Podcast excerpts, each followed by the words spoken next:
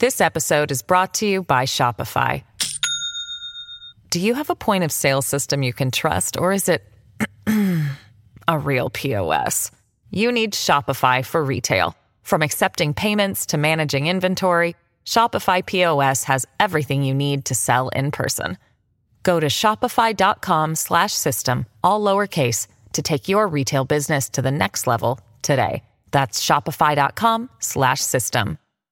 Many of us have those stubborn pounds that seem impossible to lose, no matter how good we eat or how hard we work out. My solution is PlushCare. PlushCare is a leading telehealth provider with doctors who are there for you day and night to partner with you in your weight loss journey. They can prescribe FDA-approved weight loss medications like Wegovy and Zepbound for those who qualify. Plus, they accept most insurance plans. To get started, visit plushcare.com slash weight loss. That's plushcare.com slash weight loss.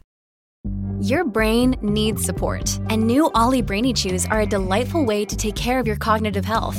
Made with scientifically backed ingredients like Thai ginger, L-theanine, and caffeine, Brainy Chews support healthy brain function and help you find your focus, stay chill, or get energized. Be kind to your mind and get these nootropic chews at olly.com. That's O L L Y.com. These statements have not been evaluated by the Food and Drug Administration. This product is not intended to diagnose, treat, cure, or prevent any disease.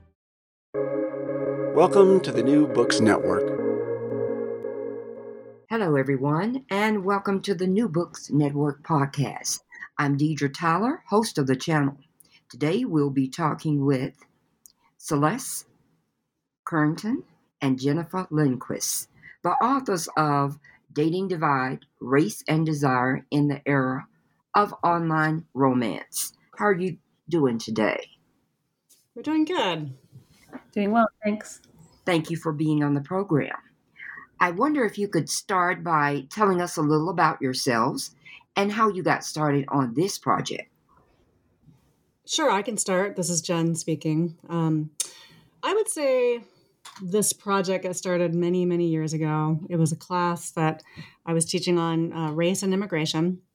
And we spent a lot of time in the class discussing racial segregation in the United States and how it continues to be so pervasive, you know, seeping beyond just neighborhoods, but also our school systems, churches, workplaces, and basically all the places that we socialize.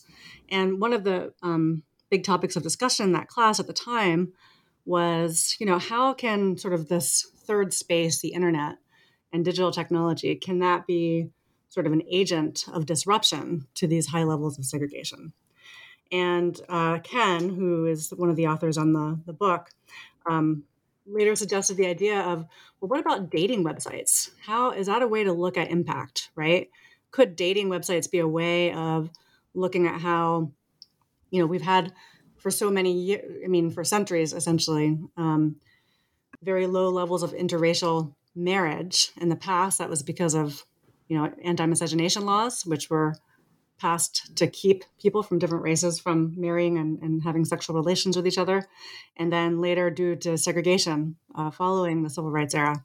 So the question is, you know, would dating websites be a way to allow people to bypass these sort of very segregated and, and embodied spaces? So that's kind of how we came up with it. We were really interested in, you know, um, beyond what people say, like the polite thing to say, um, what do people actually do? And that's was really appealing to us. We have all of this data. We can actually see how what people do. Um, and it would really from a you know from a theoretical perspective in, in our in our discipline it would enable us to sort of ho- hopefully unpack the the barriers to interracial relationships is it because of segregation so people just don't have contact with each other to even get to know each other to then end up dating and maybe getting married or cohabiting?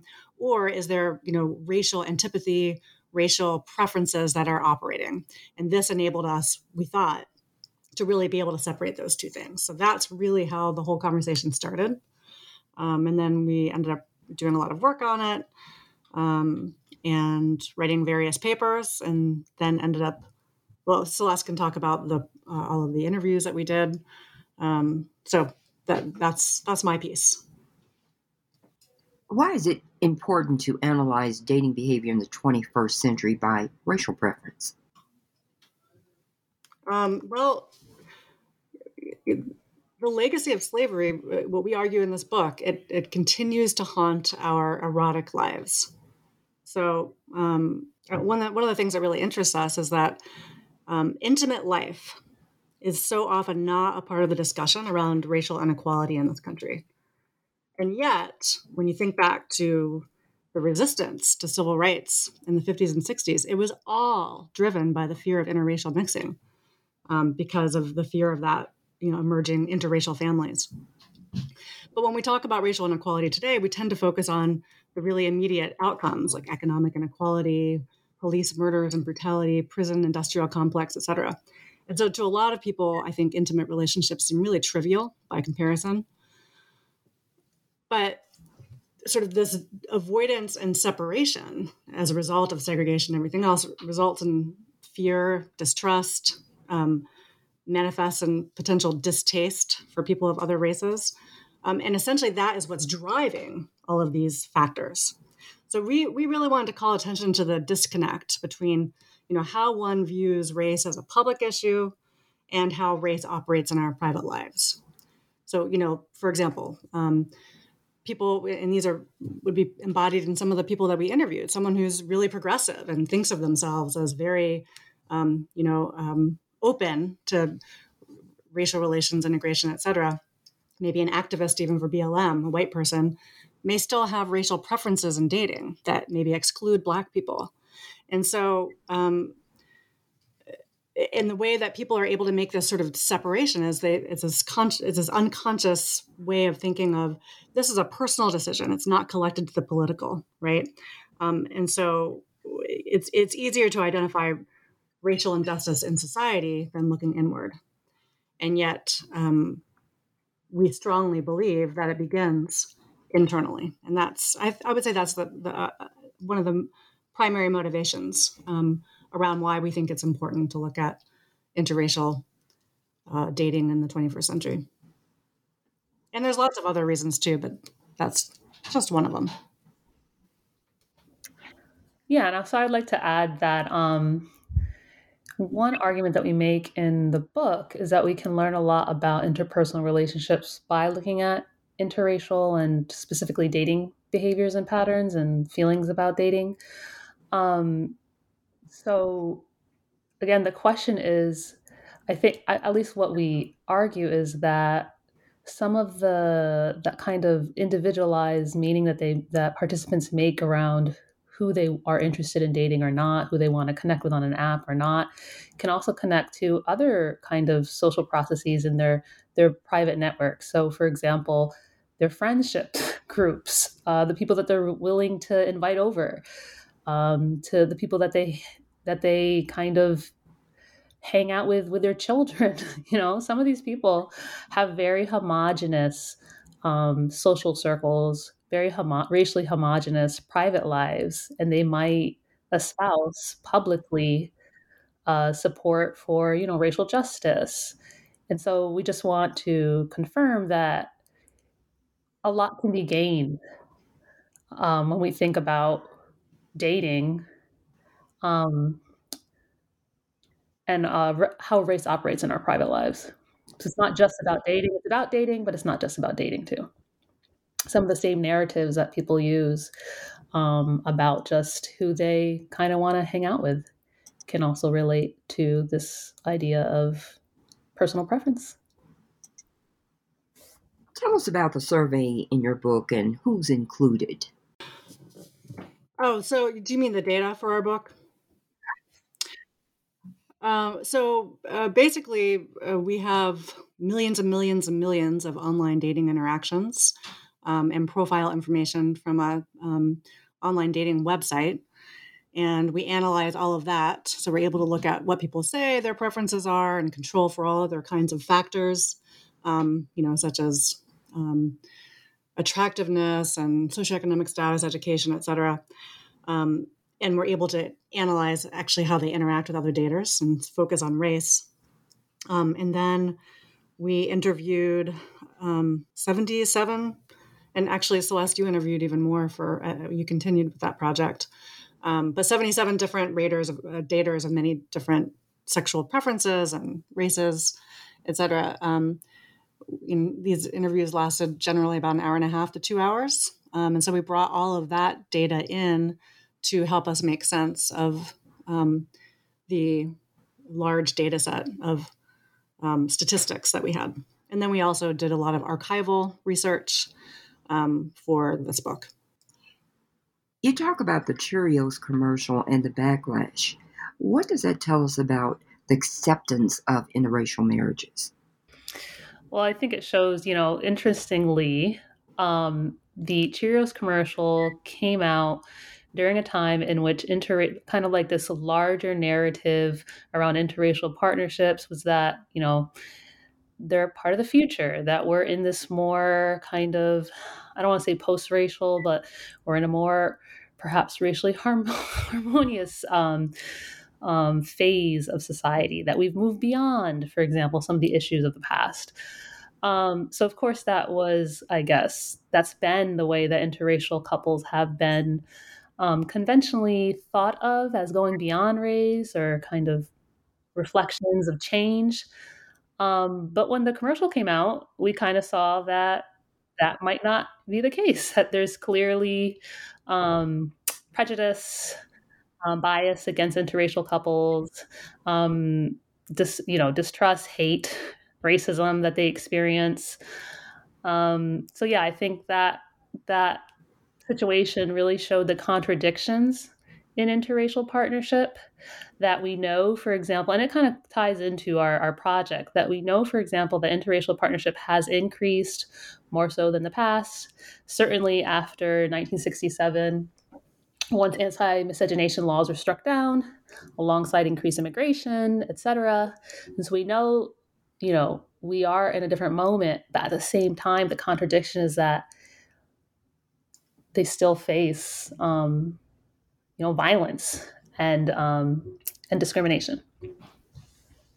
And also, um, just to to contextualize the Cheerios commercial, that's just one of many that we reference in the book. And um, the idea here is that you know the internet is really interesting because it, it's able to tell us what people's deeper, maybe not always expressed feelings are. Um, and so this is just one example, but um, for, for those in the audience who may not remember the commercial, um, it was a multiracial family having breakfast, eating Cheerios, obviously, um, with children, um, multiracial children. And I think uh, it was like a, a black mother and a white father.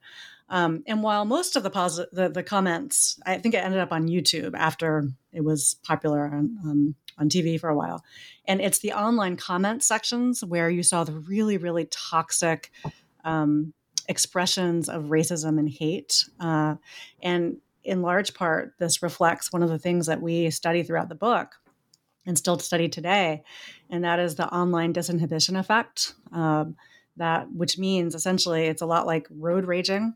People behave in ways that they never normally would face to face due to anonymity lack of accountability in the online world. And that's where you find um, among some individuals the high levels of misogyny racism et cetera coming out. So in some ways the internet has been a real wake-up call um, to society because we're seeing what maybe we always knew existed but we're seeing it and we can't deny it. We can't deny that there are there are high levels of, of hatred um, around many topics, but in this case, interracial um, interracial families and interracial interactions. So, yeah, I mean, online comment sections are pretty much notorious for this. You know, most newspapers and online magazines have actually had to discontinue um, their comment sections because they are so toxic, because they're anonymous, and that's one of the biggest problems. You talk about digital sexual racism. Can you explain that to the audience? Yeah, sure. So, digital sexual racism, um, the way that we conceptualize it in the book, it's kind of an offshoot of sexual racism, which is something that's been studied for quite some time within the field of sociology, but also other interdisciplinary fields as well. And so, um, sexual racism is kind of like the it's like ranking individuals as desirable and attractive or as romantic partners in a way that reinforces um, racial hierarchy. Um, typically, racial hierarchy of desirabilities where whiteness or closer to whiteness is placed on the top of the hierarchy. Um, but what we argue is that with online dating, um, with kind of the new um, technology inherent online dating, within the context of kind of not seeing race or the rise of what we call colorblind racism, neoliberal colorblind racism, as well as within the context of consumerism. Um, the technology disguises racial discrimination um, as kind of um, an individual pre- uh, an individual preference, and this is also part of kind of the anonymity, the anonymity that's also uh, built within these online dating apps. Um, and so that's what we argue. We argue that it's kind of a form of racism that operates online, that's facilitated by these apps. And it, in fact, polices digital self representation, um, reinforces hierarchies of desirability, really without the need for, you know, avoidance or in per- like in person avoidance. Yeah, and just to um, to expand on that a little bit, I mean, one of the really interesting things about digital sexual racism is that, you know, racial preference could not be seen in the past. It was really just inferred, although, of course, anti miscegenation laws made them very explicit. So, these online platforms have um, really cemented sort of this the very idea of racial preference being a thing. So people can actually when looking for a potential mate, you know, have a drop down menu, which enables them to filter out or search only for people of specific races. Anywhere else, that would be in today's society to be really problematic, but it's been accepted as normal, as just kind of consumer choice, individual choice. Um, and this is new. So prior to the rise of internet based searching, the way marriage markets, dating markets worked is individuals encountered potential mates in a like a kind of a sequential manner or a much smaller, not a huge market manner. And so it didn't require the conscious development of preferences. I'm not saying preferences weren't there, but there was no conscious solidification of, oh, I have this racial preference and I don't have this. And now people have really just accepted it as normal, um, as though it's not in any way related to the legacy of racism in this country, but just, you know, an individual choice like wanting, you know, pepperonis on your pizza as opposed to plain cheese pizza. And we argue throughout the book that it's actually much more um, pernicious than that.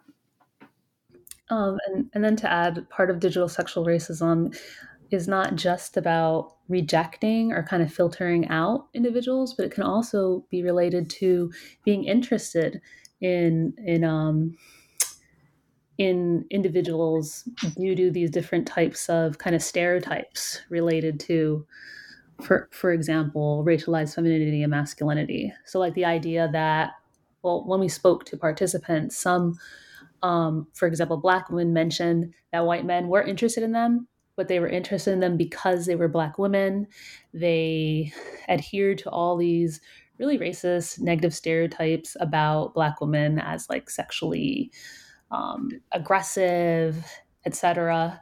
So that can that's also part of digital sexual racism. See, these individuals can go online and contact people of a different racial background and do so in a way that is dehumanizing, that's kind of um, misogynistic, and that doesn't necessarily mean they're filtering them out or they're not interested in them, but their racial their racial preference is still shaped by um, these kind of um, stereotypes and demonized historical controlling images, like we call them in sociology, of entire groups. Yeah, that's a really good point, Celeste. And um, so many of the women in particular, but also some gay men that we interviewed, talked about never knowing whether the person that they were dating or that contacted them online was interested in them as a person or as more of a fetish. And that was this constant feeling based on so many very negative, alienating comments they'd received from other people based solely on their race and gender often.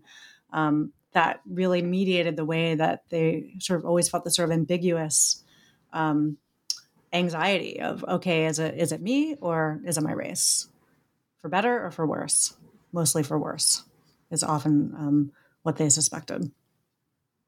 Now, you talk about the markers that people use to categorize people. Can you expand on that? Uh, yeah, I, one thing I would say about um, it's kind of an extension of one of our arguments for digital sexual racism. Um, you know, markers are visual cues, right? And so, uh, and appearance. And one thing um, that is very apparent when the, all of the dating market has moved to these online situations is that the visual becomes even more emphasized than other factors um, in who how people are interacting with other people online. Um, and that's another way that, in some ways, this, this new form of racism shows that our, people are even more hyper focused in on appearance, which is also related to skin tone and phenotype, et cetera. But generally, markers, you know, in um, uh, social scientists who study assortative mating, um, I would say the primary predictors of um, of connection and dating marriage tends to be around well age is obviously a very large structural factor um, as well as race as we find race is actually the most important uh, factor that people um, sort on and then there's also acquired characteristics such as you know education socioeconomic status which has become much more important over the years um, for people uh, seeking uh, potential mates, particularly also men seeking females. Socioeconomic status has risen in importance. Um, and many have speculated that acquired characteristics such as education is probably going to become the strongest predictor of why couples get together. But what we found is race is still the number one predictor that trumps at even even education, for example. So you know, in some of our analyses, we found that um, you know um, even if a highly educated, um, choosing between a highly educated black woman online who's, you know, um, attractive, just as attractive, and um, has all of the same kinds of profile characteristics as a white woman, but where the white woman, say, doesn't have a college degree, that college educated man will still go, except unless he's a black man, every other race will still go for the the white woman uh, who doesn't have um, education because race is trumping education, which I think a lot of people found unexpected in our in our results. Well, what is the current state of the interracial unions? You talk about cohabitation, dating. What, what's the difference? What's going on there? Like the current the current um, state of interracial marriage levels, cohabitation levels. Yes writ large? Yes.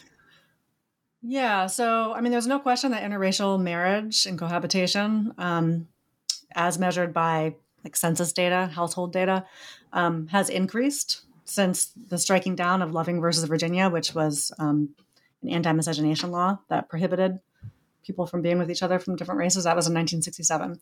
So, interracial marriage has increased since then. However, the really surprising thing is, is that the levels are much, much lower um, than what you would expect um, if people were completely open. And that's, again, we come full circle back to sort of the original question that we were asking in that class many years ago. It, are interracial levels of marriage and cohabitation so low because people just don't come into contact with each other, or is it prejudice and bias? And so that's really what this book was about.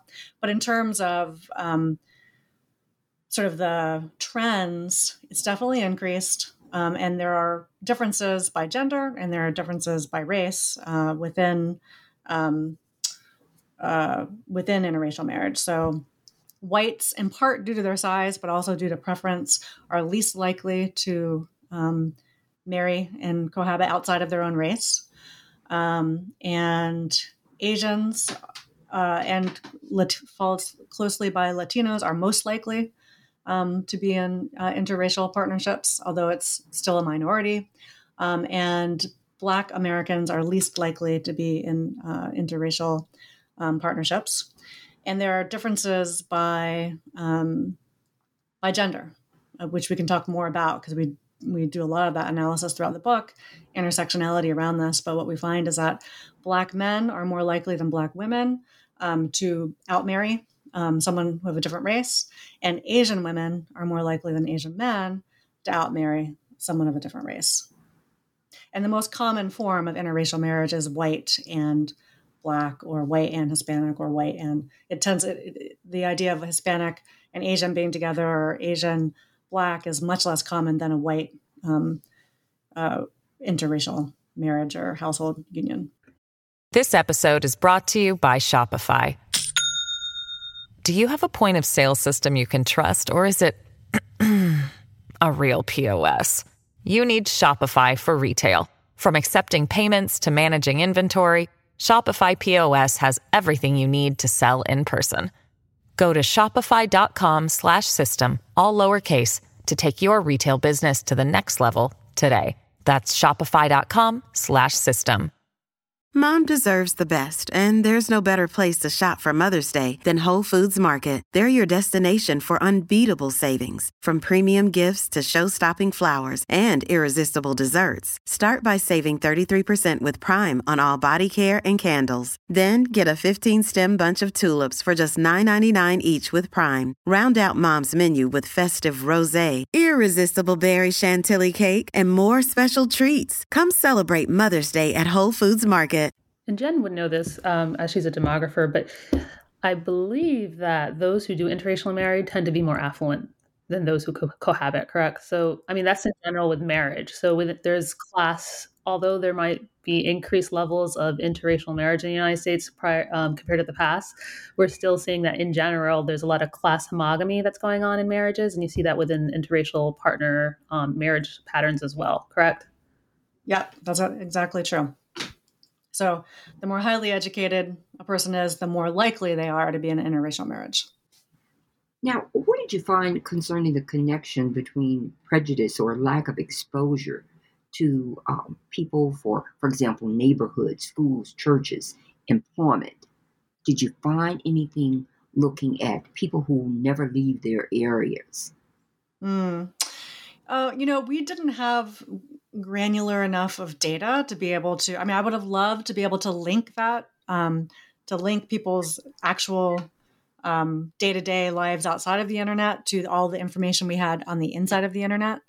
Um, and how they operated on dating platforms because we could learn so much from that. Um, all we can do is really make inference. Um, and I would say that there's no question that those who are open to dating people who are different from themselves, um, but wouldn't normally have had the opportunity to do so because they live and work and go to school, for example, in a highly racially segregated area, the internet does allow them to meet people who are different from them in ways that are, are not different in their surrounding areas. And there is evidence um, from some other studies that we pull on in, in our book um, that shows that for those without preferences, that the internet does um, the internet's greater exposure to other individuals does result in higher levels of um, interracial unions. Yeah, and there's research that also looks at kind of um, it looks at the relationship between whether or not someone who when they were an adolescent or a young you know a young person if they had friends of different racial and ethnic backgrounds were they more are they more likely to also engage in interracial relationships like intimate relationships as young adults? Um, so for example jen i'm thinking of like Grace Kao's work. Mm-hmm. and um, i believe they do find that that is true. So it does support like contact hypotheses. Um, but yeah, that's just one thing that came to mind when you asked the question of whether or not, you know, segregation in neighborhoods, workplaces, church, does that somehow um, influence, you know, the likelihood of perhaps crossing racial lines? Mm-hmm. I think some of the research suggests, yeah, it does.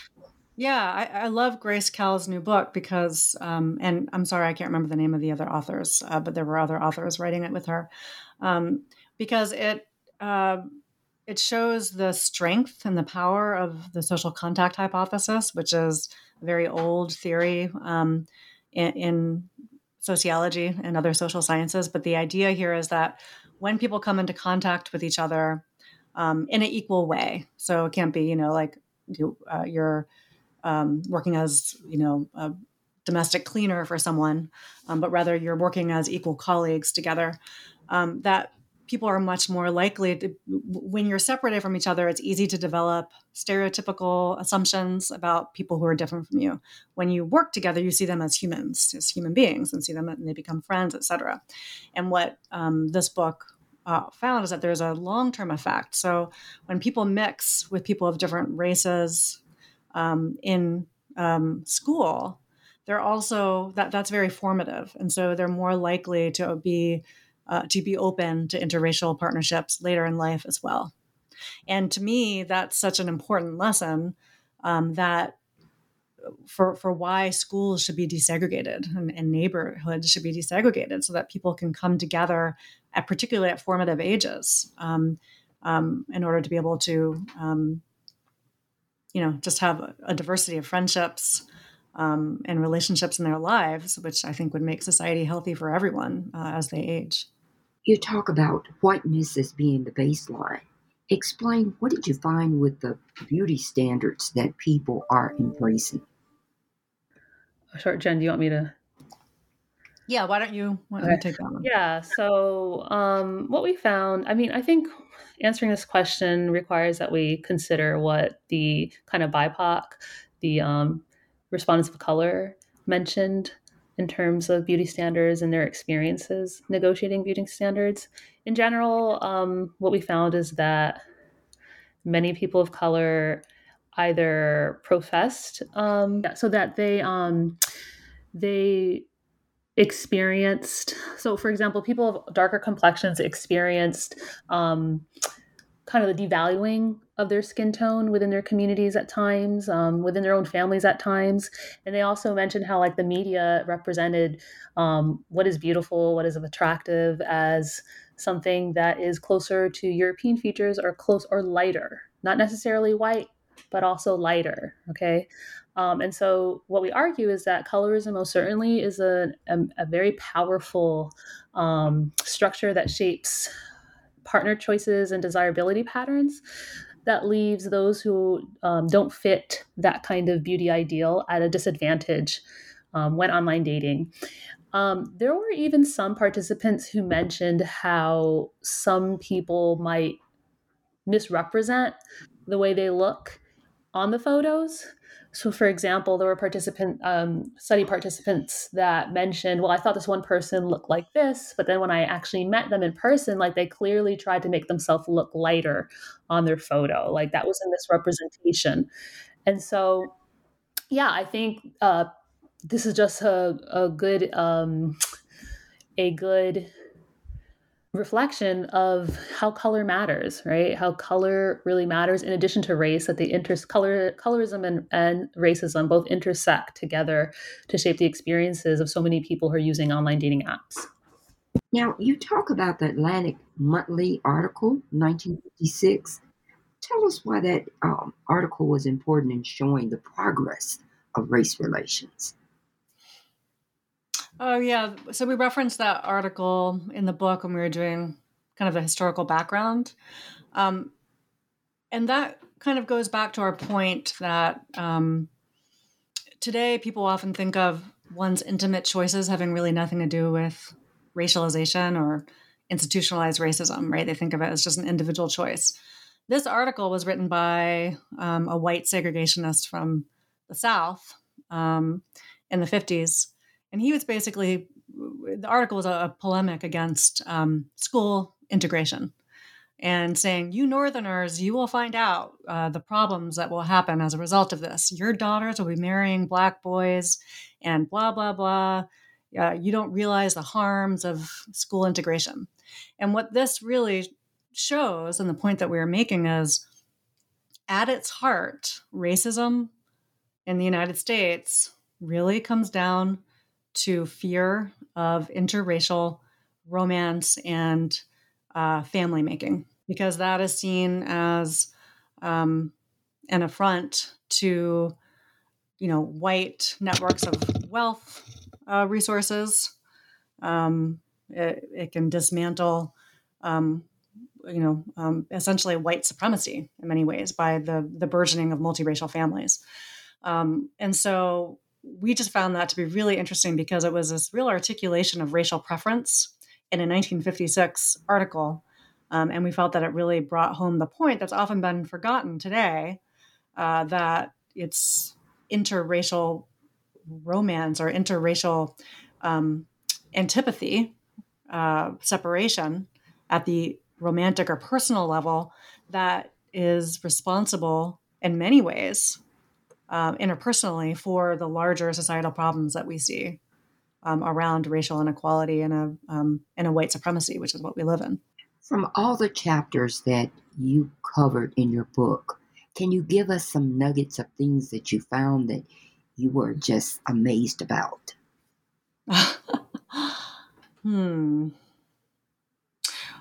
Well, you know, I would say one of the things I found really interesting was that these the outcomes that we found were not just about race they were about race and gender. So and you can't separate the two in in the way that this happens right? So um, when we look at women heterosexual women and gay men both of whom are looking at men as potential partners what we find is that white men are the most desired by all groups, with the exception actually of black gay men, which is interesting. Um, but every other group um, uh, contacts and responds to white men more than any other group, including their own race if they're um, Asian or Hispanic.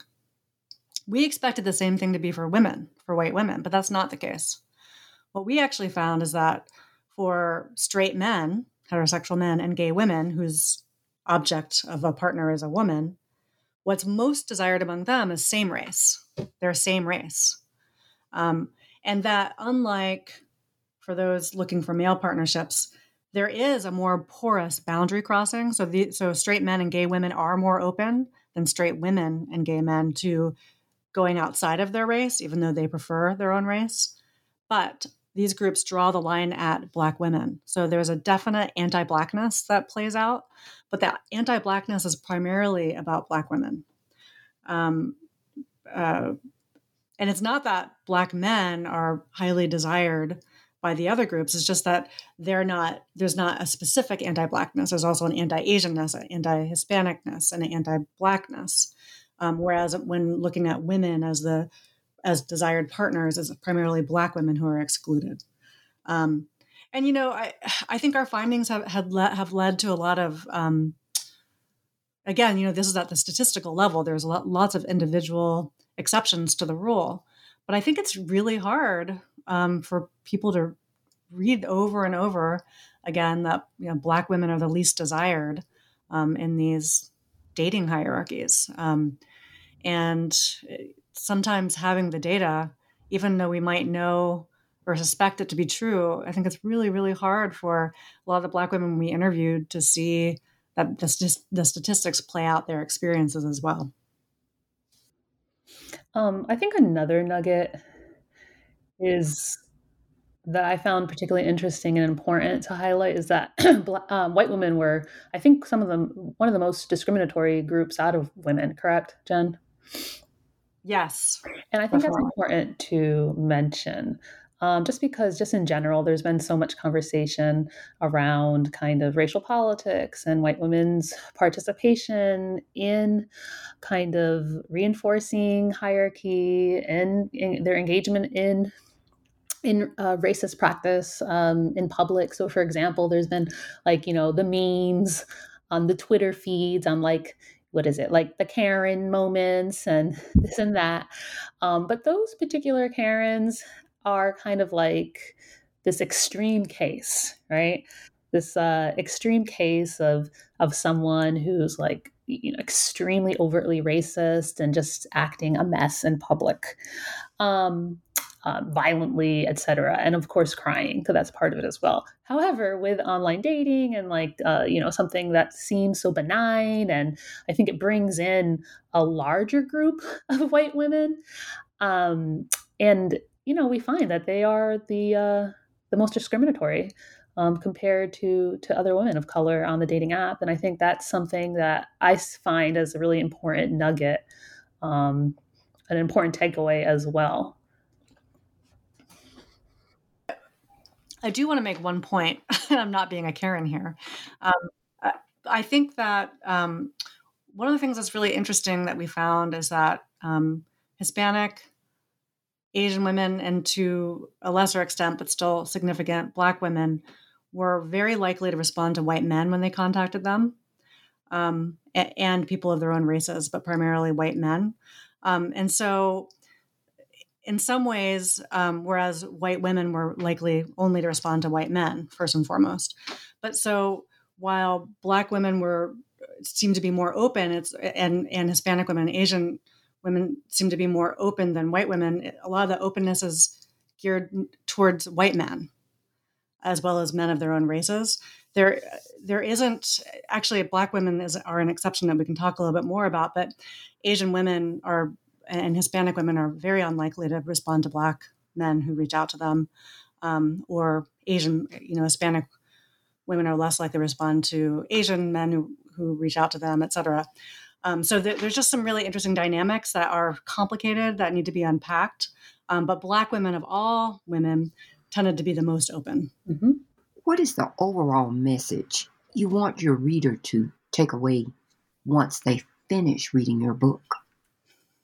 Um, I would say, um, you know,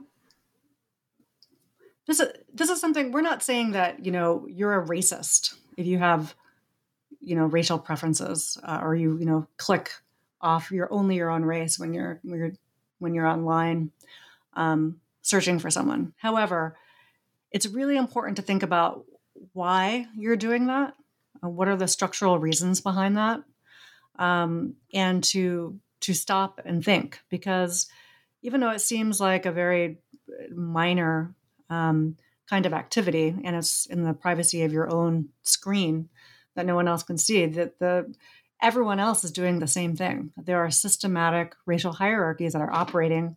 When everyone's saying it's oh it's just individual preference it's random it's idiosyncratic it's actually not it's systematic. And um, the difference is is that now we have this digital sexual racism which makes it also much more seeable.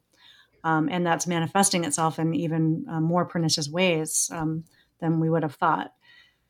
So you know i would ask that people um, you know not use dating websites that have algorithms because many uh, or, or, or, ask their, their dating websites what their algorithm consists of um, is race part of the algorithm of who they're even able to see uh, when they're when they're online.